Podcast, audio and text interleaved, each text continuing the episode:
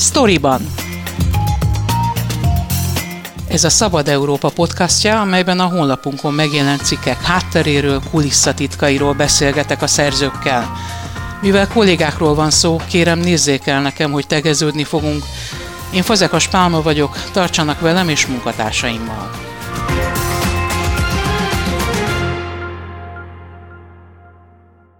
Három éve nyomoznak a hatóságok egy 2,2 milliárdos költségvetési csalás ügyében.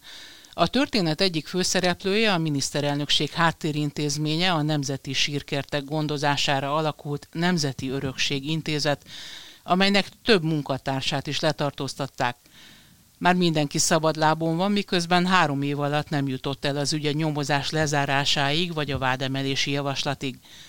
A szövevényes történetet Horn Gabriella foglalta össze egy cikkben, és ő a sztoriban vendége. Hogyha jól tudom, egy másik ügy kapcsán kezdtél el foglalkozni a költségvetési család gyanúja miatt folyó nyomozással, ez a másik ügy pedig a Petőfi emlékével függ össze. Miről van szó pontosan? A másik ügy a Landerer ház, az egykori Landerer nyomda épülete volt, mert hogy láttuk, hallottuk a különböző rendezvényeket, ünnepségeket a Petőfi emlékév kapcsán, és közben megláttam a Facebookon valaki kirakott egy anyagot arról, hogy milyen rossz állapotban van maga a Landerer ház épülete, ami a, tulajdonképpen a Pesti belváros szívében van, közepén a Kossuth Lajos utca és a Szép utca sarkán.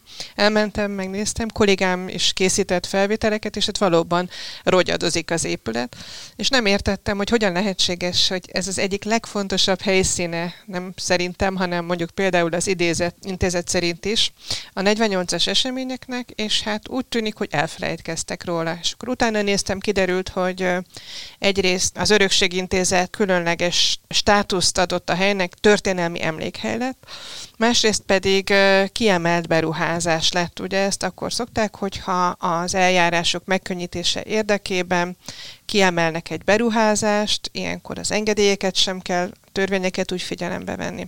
És csodálkoztam, hogy hát valaki észrevette, hogy milyen fontos ez az épület, elkezdtek tenni, annak érdekében, hogy rendbe jön, de mégsem történt semmi. És akkor így jutottunk el a Nemzeti Örökség Intézetéhez. Egész pontosan mivel foglalkozik a Nemzeti Örökség Intézet, vagy a NÖRI, ahogy a cikkben is említed? Elsősorban ö, temetők, sírhelyek rendben tartásával, a különböző történelmi hősök, történelmi események emlékének a, a megtartásával, ünneplésével foglalkoznak. Több tíz nemzeti emlékhely van kijelölve, és akkor meg is kerestem őket, hogy hát akkor segítsenek nekem abban, hogy, hogy megtaláljam azokat, amiért ez az épület ilyen rossz állapotban van, és akkor ők mondták, hogy hát ők nem illetékesek, igaz, hogy ugye ők nevezték ki emlékhelyként. Az ő feladatuk annyiban kimerül, hogy egy, egy ilyen emlékkövet, egy stélét állítanak azokon a helyeken, amelyeket történelmi emlékhelynek választottak, és hogy ha rendbe hozza valaki ezt az épületet, akkor majd ők is készítenek egy ilyen stélét. Azt lehet tudni, hogy mekkora költségvetésű intézményről van szó? Már a nőri mennyi pénzzel dolgozhat, mennyi pénzből gazdálkodhat? Erről nem tudok pontos adatot mondani. Amit tudok az az, hogy kiraktunk néhány szerződést, mint néhány megbízási szerződést, abból látszik körülbelül hozzávetőleg, hogy, hogy mekkora, milyen költségeik vannak. És ugye abból is, hogy maga ez az ügy több mint két milliárd forintról szól, ugye két, két milliárd forintnál is nagyobb költségvetési csalás gyanújával folyik a nyomozás, úgyhogy ebből ezért következtetni lehet, hogy ennek többszörös a költségvetés. Az lehet tudni, hogy kitett feljelentést az ügyben? Nem, én erről ö, nem tudtam meg semmit. Ugye általában folyamatban lévő nyomozások kapcsán nagyon nehéz információt szerezni. Hát ezt csak úgy lehetne megtudni, hogyha valaki ezt kiszivárogtatja, de én hozzám nem jutott el ilyen információ. Ugye 2021-es történetről van szó, és az egésznek a kiinduló pontja a hatházi Ákos független országgyűlési képviselő blogja volt. Ő írt arról, hogy folyik egy ilyen vizsgálat, és ami nagyon érdekes volt, az, hogy megemlítette, hogy ezt a bizonyos intézetet, a nőrit kivette a kormány a megbízhatósági vizsgálatok alól. Ugye megbízhatósági vizsgálat annyit tesz, nagyon leegyszerűsítve, hogy hatházi is írja, hogy a hatóságok eljátszák a megvesztegetést, és ha valaki elfogadja ezt a bizonyos kenőpénzt, az a börtönt kockáztatja. Tehát ez az intézmény, noha hatalmas összegek fölött diszponál, nincs benne ebbe a körbe, ahol ilyen vizsgálat zajlik. A hatházi sem tudott sok mindent kideríteni, arra következtet a főügyész neki adott válaszából, hogy ez a két és fél milliárdos temetőfenntartási és karbantartási megrendelésből 500 millió forintnyi lehet, amit fiktív számlákkal igazolhattak. Tehát tulajdonképpen egy ilyen cégháló lehet, alvállalkozókkal továbbadták a megbízásokat, de ennek csak egy részét teljesítették. Valószínűleg több pénzről van szó, ugye Hatázi Ákos fél milliárdot említ, itt pedig már a nekünk is elküldött ügyészségi válasz is két milliárdnál nagyobb összegről beszél, és ugye sokkal több a gyanúsított, mint korábban, tehát ez is egy érdekes részlet. Leírtam a bírósági közleménynek egy részét a cikkben, pontosan azért, mert nekünk újságíróknak, meg az olvasóknak is valószínűleg nehéz elképzelnie, hogy amikor bennünket nagyon könnyen elkapnak a különböző hatóságok, ha késünk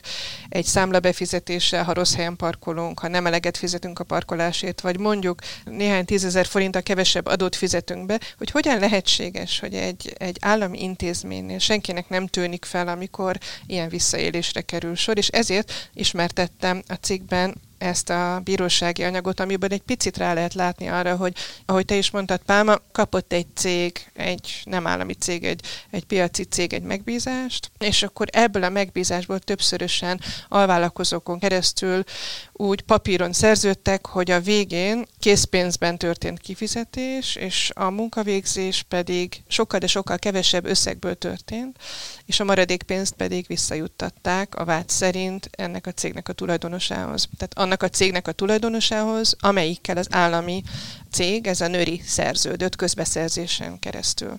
Lassan három éve folyik a nyomozás, és gyakorlatilag nem jutottak előbbre, illetve megkérdeztél sok mindenkit, de választ sehonnan sem kaptál. Sok helyre fordultam. Egy választ kaptunk, és ez az volt az ügyészségtől, hogy szeptember 17-ig meghosszabbították a nyomozást. A miniszterelnökség nem válaszolt. Ugye a NÖRI, a Nemzeti Örökség Intézete, az a miniszterelnökségnek a háttér intézménye, ezért kerestem a miniszterelnökséget, de Hát a miniszterelnökség nem szokott válaszolni a, a megkereséseimre sajnos, úgyhogy nagyon nehéz így megírni a cikkeket, hogy következtetni próbálunk a, a tényekre, ahelyett, hogy megkapnánk. A másik, aki nem válaszolt, a NAV volt. Az intézet sajtóosztálya irányított téged a, a NAV-hoz, amelyik azt mondta, hogy no, a közpénzről és adóforintról van szó, nincs nyilvánosságra hozható információ arról, hogy milyen tettekkel valósulhatott meg ez a bizonyos költségvetési csalás vétsége. Igen, igen. Szóval, hogy a, mm, tehát igen, igen, valóban a, az adóhatóságot és a miniszterelnökséget kerestük. A miniszterelnökség még csak nem is válaszolt, tehát annyit sem írt, hogy bocsánat, nem mondunk semmit. Az adóhatóságtól annyit megtudtunk, hogy nincs nyilvánosságra hozható információ. És akkor az ügyesség tudja, megtudtuk ezt, hogy meghosszabbították a nyomozást. Mi az, amire következtetni lehet a felelhető dokumentumok alapján? Arra lehet következtetni, hogy valakik félrenézhettek, amikor ezek a szerződések megkötöttek. Én azt gondolom, hogy valakinek bizonyára feltűnt az, hogy hogy valami furcsaság volt a dokumentumokban. Hát így, ahogy a bíróság, azt tudjuk csak mi is, amit a bírósági közlemény tartalmazott, hogy, hogy nagyon drága szerződést kötött egy adófizetői forintokból működő intézmény, és a munkát elvégezték. Részben voltak cégek, a bírósági közlemény arról is szól, hogy voltak cégek, akik úgymond ártatlanok, tehát ők nem tudtak arról, hogy itt egy ilyen furcsa visszás ügy van, egy csalás valószínűleg, és akkor többen dolgoztak. Ezt úgy képzeljük el, mintha, mintha mi szerződnénk valakivel egy két millió forintos munkára, mondjuk egy, egy ház felújításra, és a vállalkozó átvenni tőlünk a két millió forintot, és mondjuk a villanyszerelőnek, a, a festő mázolóknak pedig fizetne 500 ezer forintot, és a másfél millió forintot megtartaná magának. Ez körülbelül így zajlott, csak egy sokkal nagyobb tételben.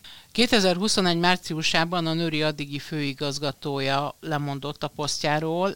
Ez a vizsgálat után, vagy a vizsgálat előtt időpont. Ez a Már elkezdődött addigra már a vizsgálat, igen, tehát ez azt követően, és azt hiszem, hogy jóval korábban indult a vizsgálat, tehát már hónapok óta zajlott, amikor, amikor ő lemondott. Nagyon érdekes, hogy ez a cikk, ugye pár napja jelent meg a Szabad Európa oldalán, de a második legolvasottabb cikk. Szerinted mi lehet ennek az oka? Én ennek nagyon örülök, és kicsit nem is számítottam rá az az igazság. Egyrészt, mert hogy olyan sok korrupciós ügyről ír a Szabad Európa is, és más újságok is, hogy azt gondoltam, hogy már nem tűnik fel az olvasóknak az, hogyha egy újabb ilyenről beszámolunk, nem tudom, talán az összeg miatt beszélgettünk itt a podcast előtt Pálma veled, hogy lehet, hogy az összeg nagysága miatt, de én remélem, hogy azért is, mert beletettük ezt a részt magyarázva részleteit annak, hogy hogyan tűnhetett el a pénz, és talán, talán többen megértik így, hogy hogyan használják fel az adófizetők pénzét egészen más célokra, mint ahogy kellene néhányan. Hogyan vándorol a közpénz magán cégek vezetőinek zsebei, Pontosan. zsebeibe. Tervezed-e folytatni valamilyen módon a témát? Ugye az utolsó információ az, hogy meghosszabbították ezt a nyomozást. Mindenképpen érdemes lenne folytatni, ugye olyan sok az ügy, amikkel foglalkozunk, hogy, és időigényes, mivel olyan nehezen kapunk információt, sokáig tart, még egy cikk elkészül, mert hogy sokat kell utána járni annak, hogy a hivatalos forrásokban nagyon gyakran nem kapjuk meg a válaszokat, de van olyan részlete, igen, ennek az ügynek is, amin szeretnék még dolgozni.